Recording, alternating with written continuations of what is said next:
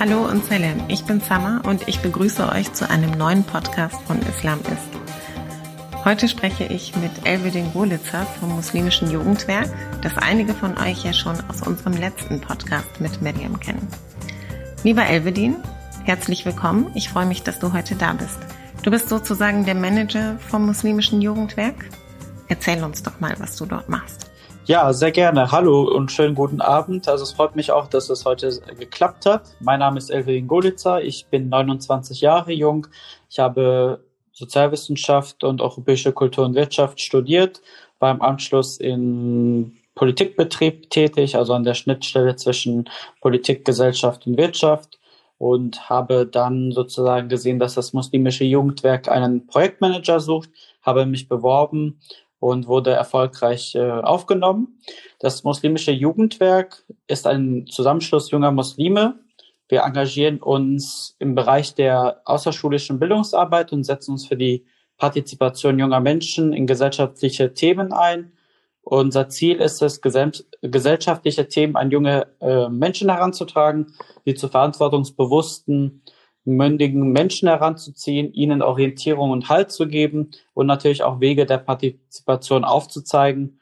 Und ja, letztlich setzen wir uns für die Belange und Interessen junger Menschen ein und fungieren äh, sozusagen als Sprachrohr muslimischer Jugendlicher. Ähm, viele muslimische äh, Organisationen sind ja bereits in der Jugendarbeit aktiv. Allerdings finde ich, kann man ähm, deren an Herkunfts Land ausgerichtete und den hiesigen Standards kaum entsprechende Jugendarbeit durchaus kritisieren. Und unsere Aktivitäten orientieren sich natürlich am Kinder- und Jugendhilfegesetz. Und ja, summa summarum wollen wir eigentlich eine Anlaufstelle sein für all diejenigen, die sich von den Angeboten der klassischen Islamverbände nicht angesprochen fühlen oder sich dort nicht mehr ja, aufgehoben fühlen. Das muslimische Jugendwerk ist ja auch Teil des Kompetenznetzwerks Islam und Muslimfeindlichkeit im Rahmen des Bundesprogramms Demokratie leben. Was ist eure Motivation dahinter und welche Rolle habt ihr innerhalb dieses Netzwerks? Das übergeordnete Ziel des Kompetenznetzwerks ist es, Islamfeindlichkeit abzubauen und auf eine ambiguitätstolerante Gesellschaft hinzuarbeiten, in der Musliminnen und Muslime ein ganz selbstverständlicher Teil sind und hierfür haben die ähm, Träger mehrere Handlungsziele formuliert, also beispielsweise die Stärke und Unterstützung von Betroffenen und äh, deren Organisationen, die Entwicklung positiver Narrative für den öffentlichen Islamdiskurs sowie die Unterstützung bundesweiter Kampagnen, die Sichtbarmachung von Diskriminierungsdaten sowie die präventive Arbeit im Bildungsbereich, sowohl mit pädagogischen Fachkräften und mit MultiplikatorInnen wie auch mit Kindern und Jugendlichen und ja, das Kompetenznetzwerk sieht sich als zentrale ja, Anlauf, Impuls und Transferstelle für die AkteurInnen und Organisationen im Team, im Themenfeld. Es dient als Ansprechpartner nach außen, stellt Fachwissen, Arbeitshilfen und unaufbereitete Materialsammlungen zur Verfügung, entwickelt Fachstandards und unterbreitet bundesweit ja verschiedenartige Qualifizierungs- und Bildungsangebote. Und dabei steht natürlich das Kompetenznetzwerk in einem engen Austausch und äh, Transfer mit anderen Strukturen des Bundesprogramms, unter anderem den Kompetenznetzwerken im Bereich Antidiskriminierung und Antisemitismus und den Modellprojekten im Themenfeld wie auch den Landesdemokratiezellen und den ja, Partnerschaften für Demokratie. Vor genau einem Jahr haben sich die schrecklichen Anschläge von Hanau ereignet, am 19. Februar 2020. Was hast du persönlich unmittelbar nach den Anschlägen empfunden?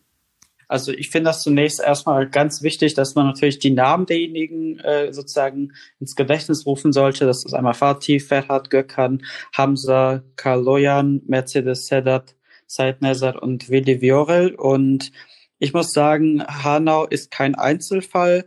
Rassismus tötet, also aus Worten oder beziehungsweise aus Gedanken werden erstmal Worte, aus Worte werden folglich schreckliche Taten.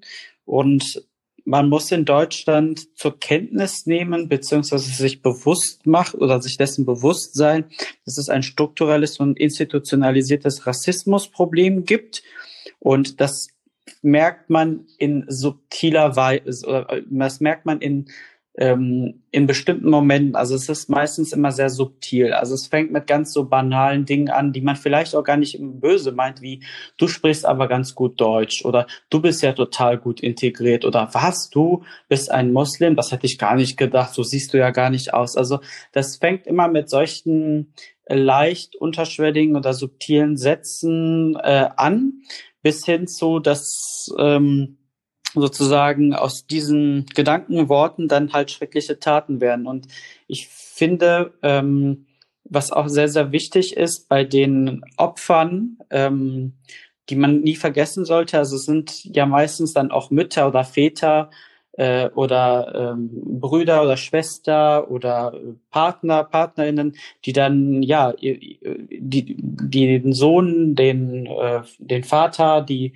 Partnerin verlieren, und ähm, na natürlich darf man das einfach nicht vergessen und da muss Politik, da muss Gesellschaft auf jeden Fall etwas machen, weil man kann nicht immer sozusagen darauf warten, okay, jetzt ist Hanau passiert, was ist denn morgen äh, dran? Was, in welcher Stadt passiert morgen was? Passiert in der dritten Stadt was? Also es gibt halt eben dieses strukturelle und institutionalisierte Rassismusproblem und das muss man sozusagen als Politik und Gesellschaft entschieden bekämpfen. Und gerade Hanau zeigt ja eben, welche Dimension das eigentlich hat, also wie man sozusagen sowas plant, also wo du ja äh, einfach in nichts ahnend in ein Shisha-Café gehst oder in ein Café. Also es äh, ist durchaus da, dass uns, äh, dass Leute dann sagen, wenn mir schon sowas, in wenn mir ein Shisha-Café nicht mehr sicher ist, wo gehe ich dann hin? Also ähm, das, das, das ist natürlich ein ernstzunehmendes Problem. Und ich glaube, das kommt auch eben daher, dass man halt auch ja immer wieder von den Ausländern spricht. Das sind äh, die Opfer, die ähm, das sind Abstammungsdeutsche, das sind zum Teil Menschen, die hier geboren worden sind, die einen deutschen Pass haben. Ähm, und da kann man nicht immer wieder über diejenigen als Ausländer, äh, die einmal als Ausländer äh, als negatives Problem, als passt hierher nicht, die passen hier nicht immer. Also wenn das immer wieder der öffentlich-mediale Diskurs so vermittelt, man ist zwar hier geboren, auch wenn die Eltern vielleicht aus einem anderen Land mal hingekommen sind, aber man ist immer ein Problem, man ist immer negativ, also dann ähm, oder die Ausländer sind schuld. Ne, das ist halt einfach sehr, sehr schrecklich. Vor allen Dingen, wenn man sich natürlich auch nochmal guckt, welche Geschichte steckt dahinter. Und mir ist das zum Beispiel bei dem äh, Hamza Kurtovic aufgefallen, dass er also gerade seine Eltern Krieg in ihrem Herkunftsland äh, erlebt haben, vor Krieg geflohen sind sind nach Deutschland gekommen, haben gesagt, oh, hier ist äh, sicher, hier, hier können wir uns äh, niederlassen, hier, können, hier kann mein Kind eine erfolgreiche Zukunft haben und dann, dass man dann gerade hier, wo man hingeflohen ist vor dem Krieg, dass man dann den Sohn verliert, da äh, kann ich die Emotionen, da kann ich die Gefühle derjenigen dann sozusagen nachvollziehen. Ähm, und wenn dann noch sowas rauskommt, wie das äh, bei der Obduktion ähm, man dann sagt, ja, der hatte ein orientalisch, Süd, äh, äh, orientalisch südländisches Aussehen, obwohl der, obwohl derjenige blaue Augen, blaue Haare hatte, in Anführungszeichen, ähm, dann fragt man sich, wie, warum denn orientalische südländisches Aussehen? Und dann, man sagt, ja, weil heißt der Hamza, das ist jetzt kein Sven, der blaue Augen und blaue Haare hat. Dann verdeutlicht das noch einmal mehr dieses äh, Problem und aber auch, ähm, ja, ich glaube, bei dem einen, bei dem anderen war es, glaube ich, sogar so, dass er ein LKW-Fahrer war, der überall hingefahren ist. Und wir wissen ja heutzutage auch, ne, so LKW-Fahrer fahren wahrscheinlich auch in Länder, wo man vielleicht äh, nicht unbedingt äh, Urlaub machen würde. Und dass man dann gerade dann in, ja, in einer Stadt in Deutschland, wo man ja Frieden, Wohlstand erwartet, umgebracht hat, ist das natürlich nochmal umso dramatischer. Und ähm, natürlich ist es so, nach, ähm, nach Hanau ähm, ist natürlich das mediale Interesse jetzt auch da oder auch das gesellschaftliche Interesse, aber ich finde, Lippenbekenntnisse reichen nicht mehr aus. Da muss auf jeden Fall mehr getan werden. Und ich glaube, das Erste, was wichtig wäre, ist auch erstmal anzuerkennen, dass es ein gewaltig, also dass es ein strukturelles und institutionalisiertes Rassismusproblem in Deutschland gibt. Welche Reaktionen haben diese Ereignisse in eurer Community ausgelöst? Wenn so etwas in Hanau oder sonst wo passieren kann, da ist natürlich durchaus die Angst da, dass das dann vielleicht in der Stadt, wo man ist oder in der Lieblings-Shisha-Bar, in Lieblingscafé, wo, wo man sich rumtreibt, dass es da auch durchaus passieren kann. So, das ist ja antimuslimischer Rassismus, den wir ja in unserer Gesellschaft bekämpfen wollen. Und da ist das sozusagen so geplant im Rahmen des Kompetenznetzwerks, um sozusagen die Mehrheitsgesellschaft für Muslim- und Islamfeindlichkeit zu sensibilisieren und die Ambiguitätstoleranz zu erhöhen, haben wir unterschiedlichste ähm, neue Formate konzipiert, äh, die sozusagen die unterschiedlichen Zielgruppen ansprechen sollen. Wir befinden uns jetzt auch gerade so, das erste Jahr ist jetzt sozusagen rum, wo man sich natürlich auch abstimmen muss, äh, zusammen entscheiden muss, ähm, dass da unterschiedliche Abstimmungen in den Steuerungskreis stattfinden. Ähm, insofern ist sozusagen jetzt sozusagen nach draußen zu gehen und sozusagen zu arbeiten, ist jetzt sozusagen in diesem Jahr äh, es wird dann sozusagen relevanter. Ähm, äh, und natürlich gibt es dann auch aufgrund von Corona noch manche Schwierigkeiten, dass man bestimmte Programme nicht durchführen kann. Aber wir hoffen tatsächlich durch diese vielen Bildungsformate, die wir anbieten, ähm, über die nächsten vier, fünf Jahre hinweg oder auch darüber hinaus, wenn das das Ministerium, das Bundesfamilienministerium es positiv äh, achtet, dass man da weitermachen kann, weil, weil ich persönlich davon äh, überzeugt bin, dass Demokratie eben nicht nur äh, sozusagen eine Landtags- oder eine Bundestagswahl oder eine Kommunalwahl ist, sondern Demokratie, das muss man den Menschen täglich irgendwie täglich beibringen, wie Demokratie funktioniert, wie man sich gesellschaftlich einbringen kann in, uns, äh, in, in unserer Gesellschaft. Und das kann eben nur dadurch funktionieren, äh, wenn, ähm, ja, wenn man sozusagen nicht nur den politischen Willen hat, sondern auch das sozusagen mit finanziellen Mitteln hinterlegt. Du sprichst von einem institutionell strukturellen Problem. Wie geht ihr in eurer Vereinsarbeit mit diesem Problem um? Genau, also wir bieten sozusagen unterschiedlichste Seminare an mit unterschiedlichen Themenschwerpunkten. Ähm, mal geht es sozusagen um das Thema sozusagen, wie man ähm, Benachteiligungen sozusagen auf dem Wohnungs- oder Arbeitsmarkt begegnen kann, sozusagen mit, äh, da versuchen wir sozusagen unterschiedliche ähm, Wege aufzuzeigen, aber auch auf der anderen äh, Seite sozusagen, wie man äh, Diskriminierung oder auch Rassismus, wie, wie man damit in der Gesellschaft umgehen kann, auch speziell sozusagen mit antimuslimischen Rassismus.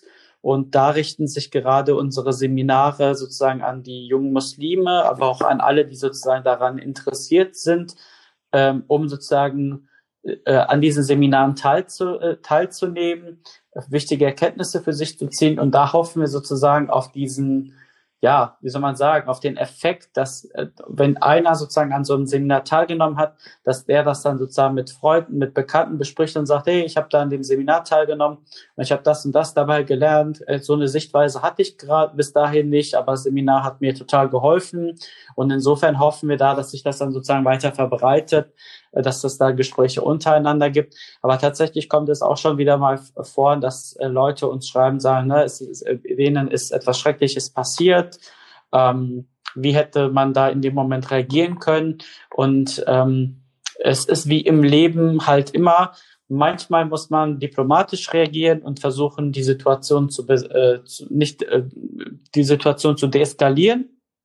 Manchmal aber ist es aber auch durchaus sinnvoll, mal weniger diplomatisch zu sein. Insofern ist es nicht immer so einfach, da ähm, äh, eine goldene Regel zu sagen, zu sagen, so funktioniert das immer am besten, sondern da muss man immer sozusagen gucken, ähm, wie war die Situation, äh, wie war die Gesprächssituation und wie kann man darauf sozusagen eingehen. Aber wir hoffen mit den unterschiedlichsten Seminaren, die wir derzeit aufgrund von Corona nur digital abhalten, dass sich einerseits Menschen, ähm, ja, dass wir sie empowern, dass wir sie politisch begeistern, und dass wir ihnen sozusagen für ihre alltäglichen Probleme, die man so als Jugendlicher hat, ihnen auf jeden Fall eine Orientierung anbieten können.